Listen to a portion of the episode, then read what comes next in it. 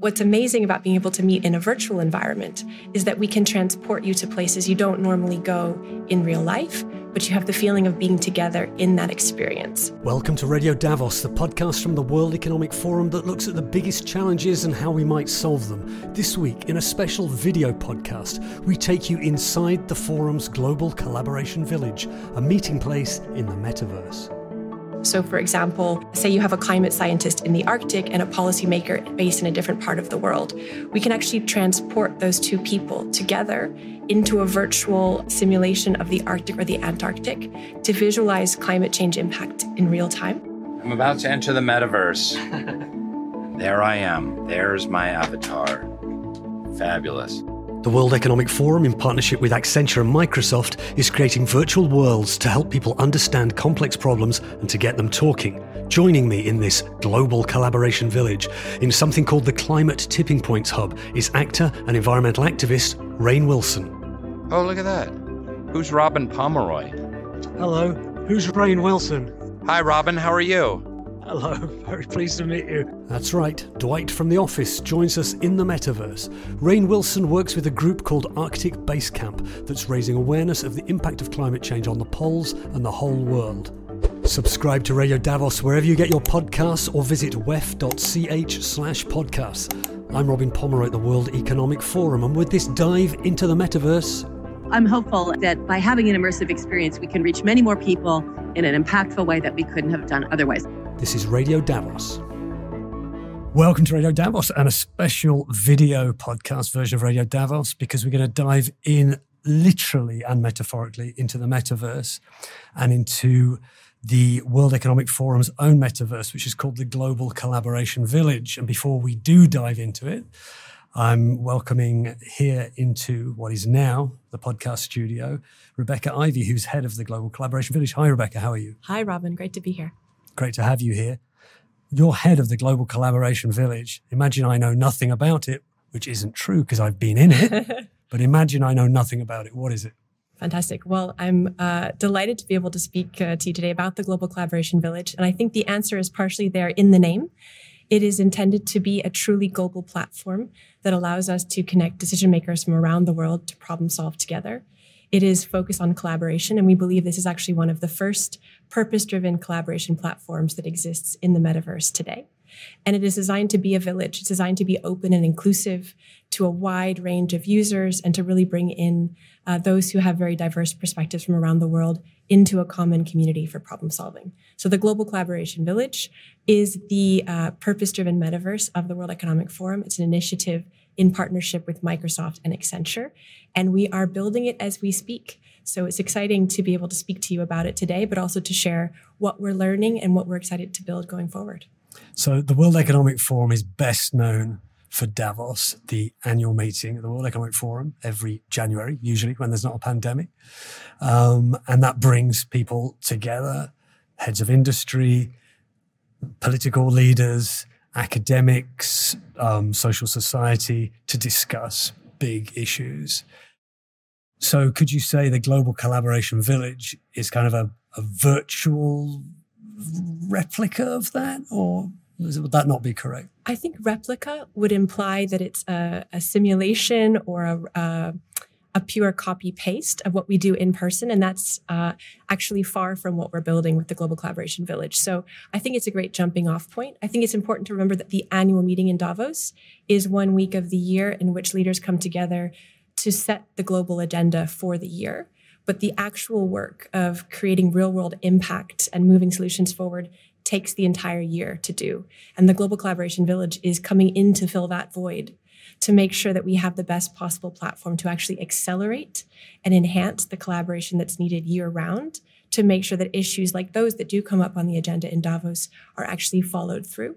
And that all of those many stakeholders you mentioned, from business and government to civil society, uh, young leaders, um, university leaders, that these different stakeholders are able to come together year-round and feel a sense of common purpose and be able to share their learnings and their progress. So how would it work if you were having a meeting in the Global Collaboration Village? If I'm somewhere not here in Geneva, but I want to join a meeting, mm-hmm. what would it look like for me? I mean, physically in the real world, what would it look like? And then what would it look like inside? Absolutely. So in the real world, there are two ways to join the Global Collaboration Village. You can join using a virtual reality headset, and you could also join actually through two D through your laptop.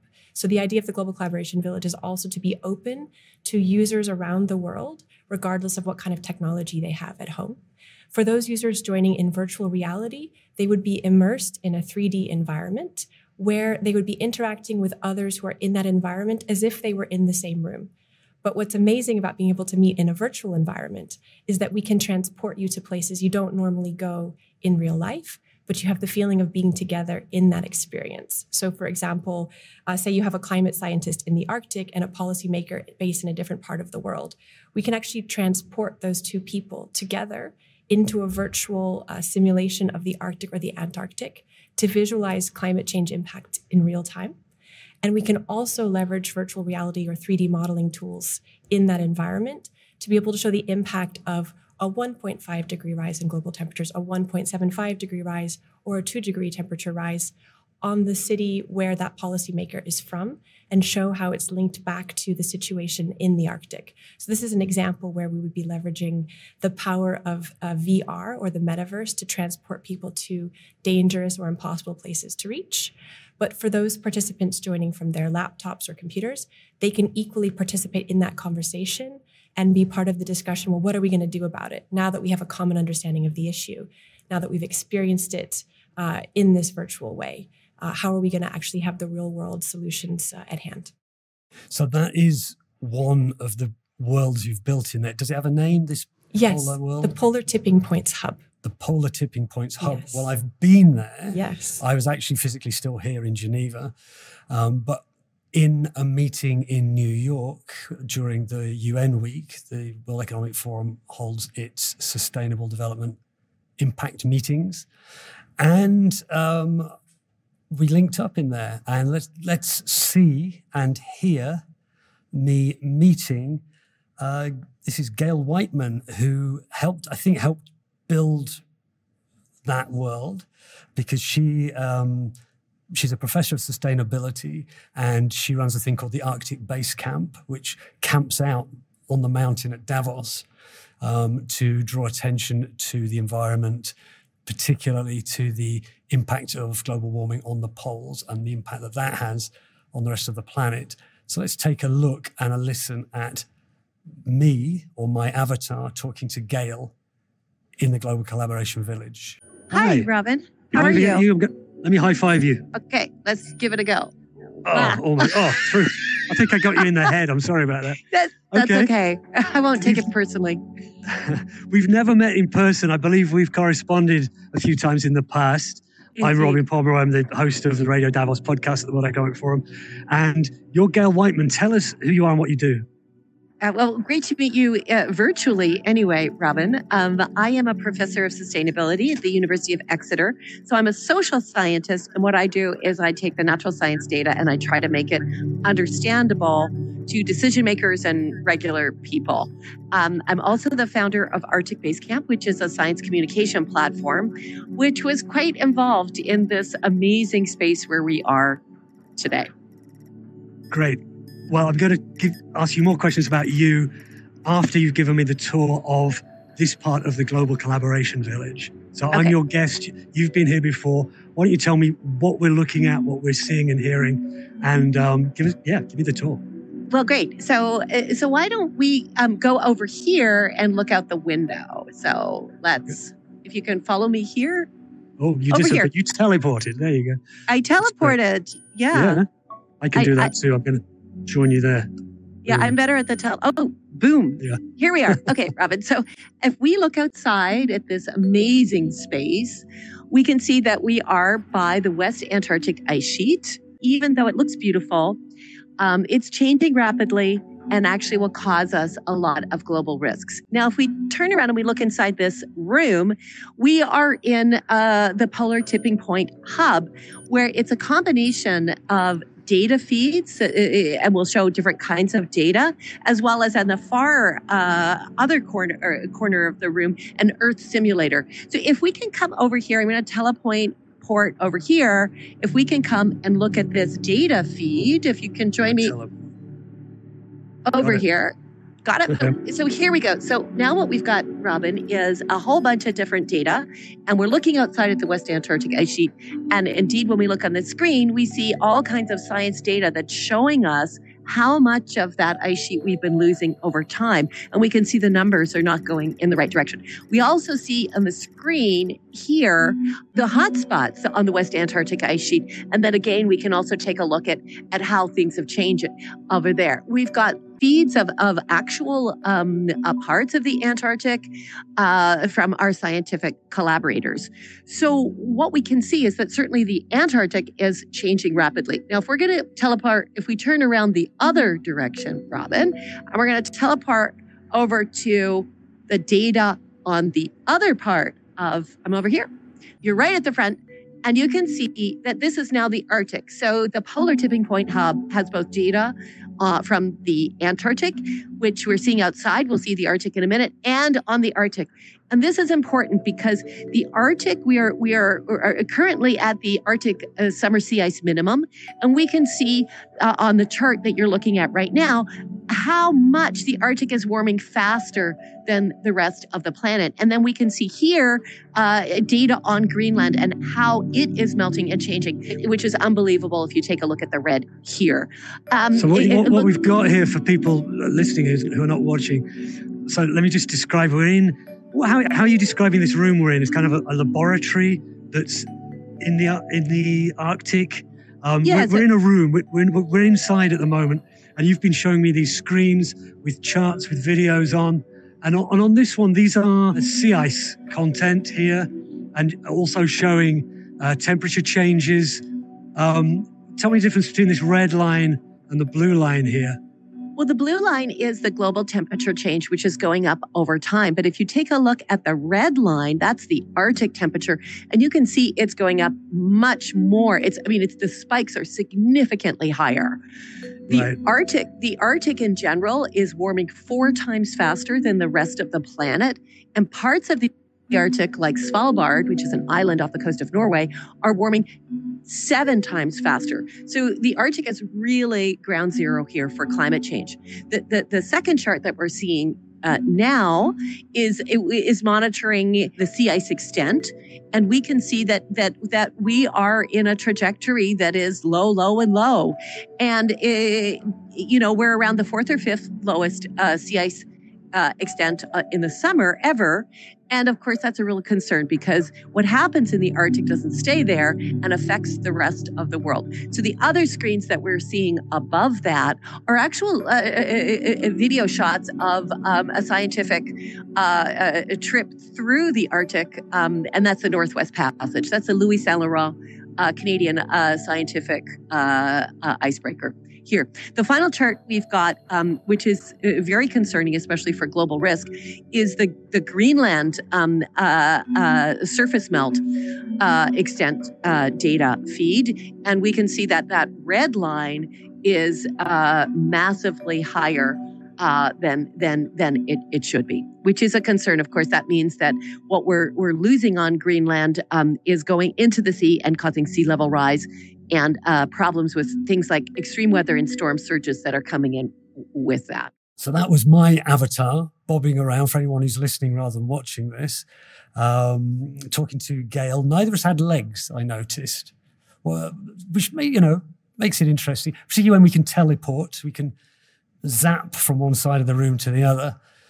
People do ask, though, why don't we have legs? It's very interesting. Uh, one of the things that we've learned in creating the Global Collaboration Village is, on the one hand, we're bringing an entirely new community of users to the metaverse. You know, uh, global decision makers, uh, business leaders haven't necessarily been spending a lot of time in V R or in the metaverse.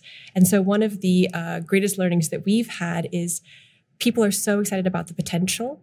How do we uh, sh- you know, meet them where they're at in terms of their curiosity, but also explain where are we with the technology. And I think uh, even since you entered the village back in September, we've seen a uh, video go viral of the very lifelike avatar uh, interview that happened uh, between Mark Zuckerberg I'm of Meta so glad you brought that and up. Lex Friedman. Yes. And I think we can see where the technology is going. And uh, we also know, though, that there's a huge complexity and uh, high amount of data that has to be uh, stored and exchanged to enable those very lifelike uh, environments and engagement. So right now, when we're building the Global Collaboration Village, we are focusing on being able to invite uh, the most number of people possible into the space, which means a slightly more graphical representation through the avatar. Uh, and at the same time, we want to have a truly interactive environment. And again, to have that be truly lifelike require, would require everyone to have a very high-powered headset. And as inclusion is one of our key goals of building the Global Collaboration Village, we want to make sure we're building an environment that people from around the world, regardless of the technology they have, regardless of the bandwidth that they have, would be able to participate. But we're very excited to see those developments happening in the technology space. So for anyone listening, not watching this, I mean, I guess I would describe what you're seeing there. It, it's, it's not realistic. It's a representation. It looks like a, a good video game, mm-hmm. right? And what's really interesting for me is the what you hear, actually, because as you move around, the sound, you, you get closer to someone, you hear them more loudly. Mm-hmm. As you turn around, there's, there's a stereo uh, impression. I think that, it, that, for me, that's the main difference between meeting someone in uh, on Zoom, say, mm-hmm. uh, and meeting someone in a, in a metaverse situation. Absolutely. So I think this is one of the reasons why collaboration feels more natural and more normal in an immersive V R environment, because you do have the ability to pull somebody aside and have a side chat without interrupting the entire room.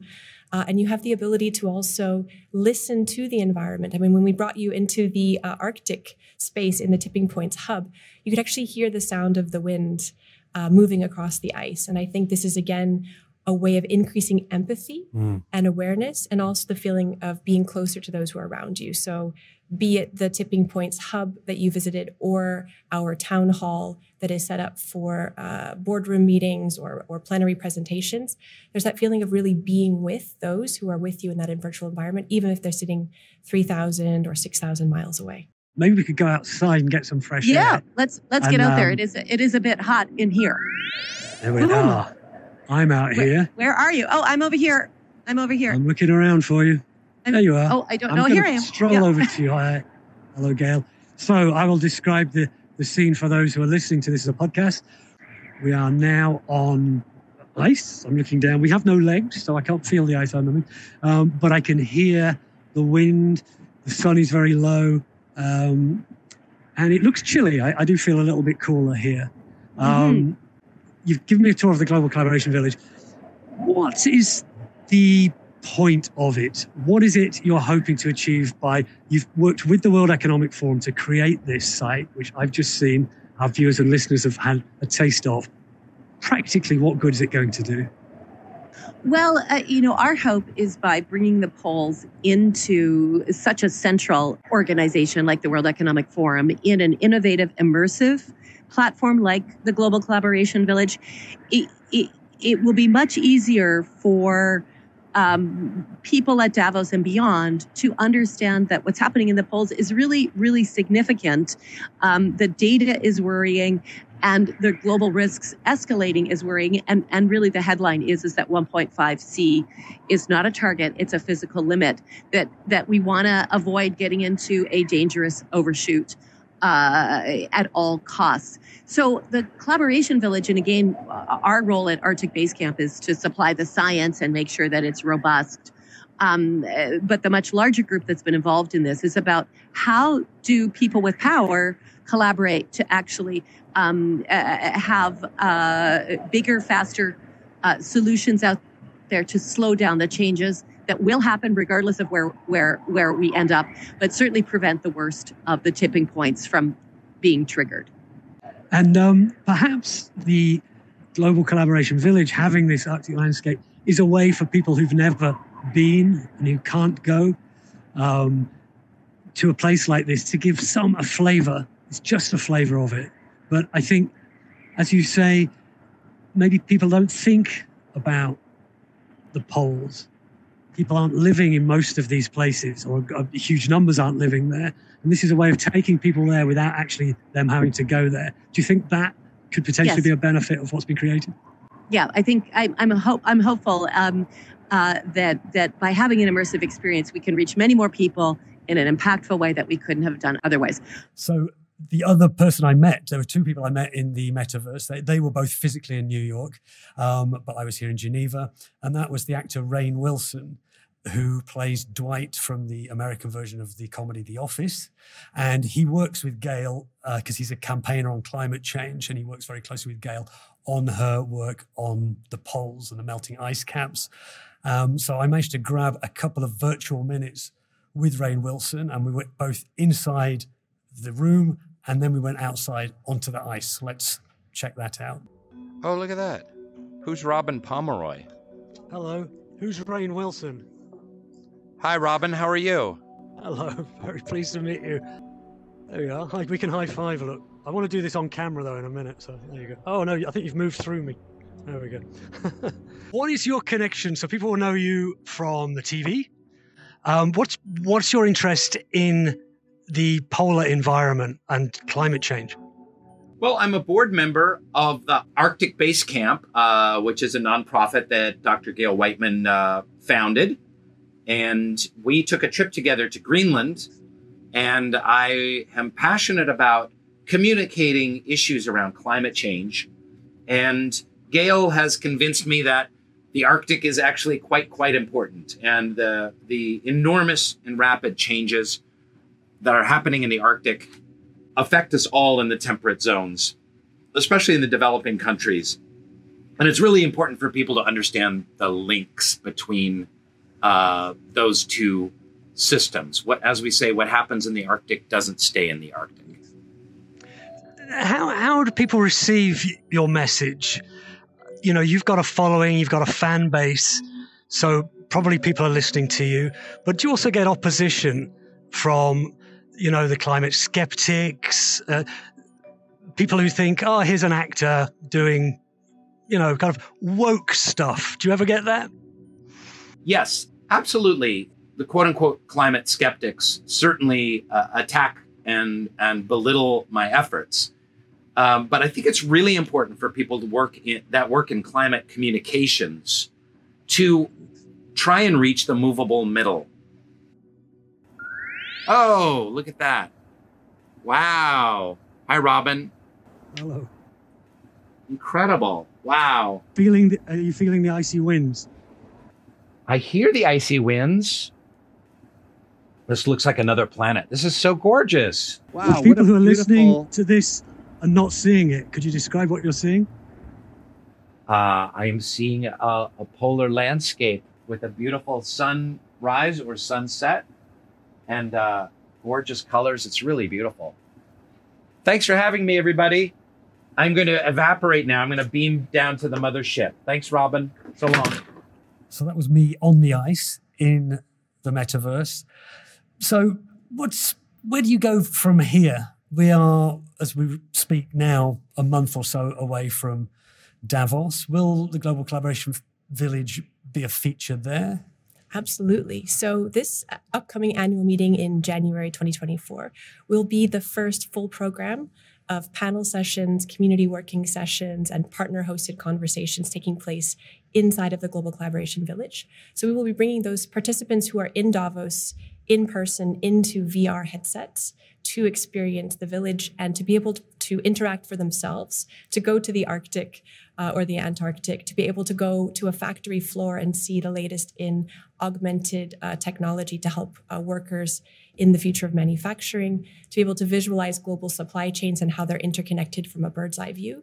They'll be able to do that through joining uh, that program in Davos in V R headsets. But we will also have remote joiners in those discussions. So we will have other participants and experts from around the world joining into those dialogues from their own locations, but in a way, in essence, being in the same virtual room as those participants who are, are on site in, in that village. Um, you know, uh, just thinking back to your experience on the ice, uh, there's a fascinating NASA interview with uh, Nicole Stott, an astronaut. And she talks about how being up in space uh, helped her realize that there isn't anything on one side of the planet that isn't affecting the other side of the planet. And this experience has really reinforced her view of the planet as an interconnected system. And I think that's very much what we hope to do by bringing this uh, village environment, this platform, to people, whether they are in person or joining from different locations, is that it's really a tool for visualizing interconnectedness. And we'll be able to go from one environment in the village to another with a click, rather than having everybody in one room that has just a very fixed setting where we can only look at slides up on a screen. We can actually transport an entire room of decision makers from one place to the other in the context of a thirty-minute conversation. And so we really see that as being the most exciting uh, aspect of the program we're bringing to life uh, in Davos. Of course, in twenty twenty-four, we have much bigger ambitions. Uh, we really aim to open up our virtual events calendar to the first set of communities that will be using the Global Collaboration Village as a problem-solving platform to address their real-world initiatives. So we are going to be learning from them, taking their feedback into account to build continuously and iterate continuously in terms of how we build the village. It's really interesting because you say this, you believe this is the first kind of custom-built um, metaverse meeting place for the, for, am I, am I putting it in the right way? Well, there are other platforms out there that run excellent events in mm-hmm. V R mm-hmm. or that can create an excellent consumer experience in V R. I mm-hmm. think what is unique about the Global Collaboration Village is that it is purpose-driven at its core, and we are focusing on collaboration. So it's beyond just meeting and being in an event together. It's having a persistent place where we can come back together multiple times throughout a year and actually bring new stakeholders into the conversation, Uh, bring them to the same level of shared understanding by um, really immersing people in complex topics in a way that f- they feel. They don't just see it, they don't just think about it, but they can actually feel the impacts of those challenges. And that is, I think, the unique space that we are building um, I think for, it's gonna, for leaders. It's going to be really interesting to see how people react to that, how they take it on board. I mean, you've already had some experience. You've taken in business leaders, I know already.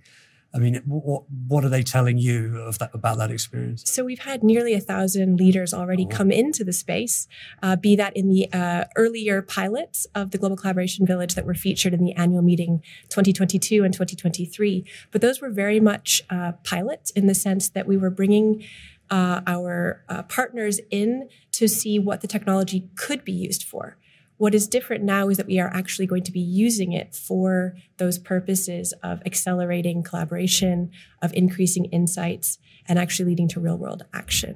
So I think what is uh, going to be exciting for uh, the coming year is really expanding that community that is using it repeatedly, not just coming in once, but really uh, building it into how they are addressing the challenges their organizations are facing, and also how they're showcasing solutions that their organizations have come up with that could be shared and scaled with a wider audience. So this is still in its early-ish stages. As you mentioned, it was at the last Davos. In fact, if you were listening to Radio Davos back then, you'll have heard me kind of, I did go into the Global Collaboration Village.